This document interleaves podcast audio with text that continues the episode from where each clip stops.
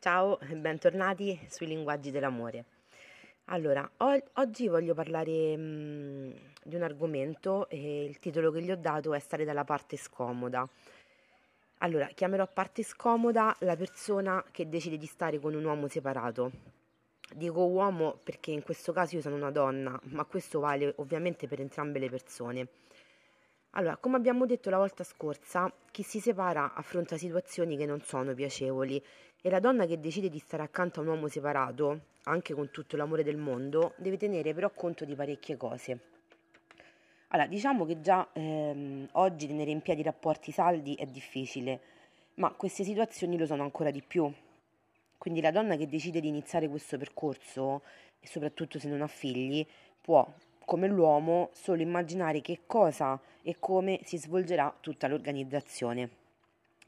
E l'uomo, anche se decide di, di tuffarsi in una nuova storia, deve comunque tenere conto dei suoi doveri e quindi non potrà avere la stessa leggerezza che magari potrà avere la compagna. E quest'ultima dovrà, dovrà avere a che fare con la sua ex moglie, che per motivi ovvi sarà sempre presente, ma cosa più importante, con i figli.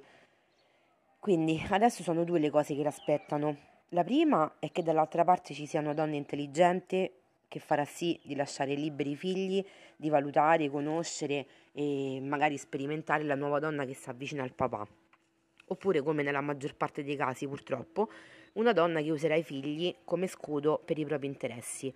Allora, nel primo caso, e voglio specificare che nessuno prenderà mai il posto della madre, per fortuna, perché una già basta e avanza, quindi figuriamoci due ma questi bambini inevitabilmente faranno parte sempre di questa nuova famiglia e quindi aiutarli in questo passaggio dovrebbe essere doveroso. Nel secondo caso invece lì c'è da prenderci una bella pausa, fare dei bei respiri ed iniziare ad essere consapevoli che per un bel po' di tempo sarà tutto un percorso in salita. I bambini, soprattutto piccoli, ehm, non hanno ovviamente la facoltà di ragionare come gli adulti, ma vivono in maniera molto forti forte le proprie emozioni e assorbono tutto.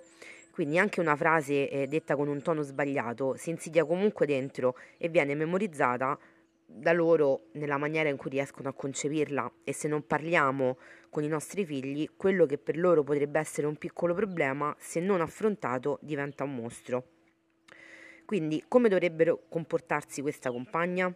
Allora, lo vedremo nel prossimo episodio dove parlerò, dove darò 10 buoni consigli per avere un buon rapporto con i figli di lui. A presto!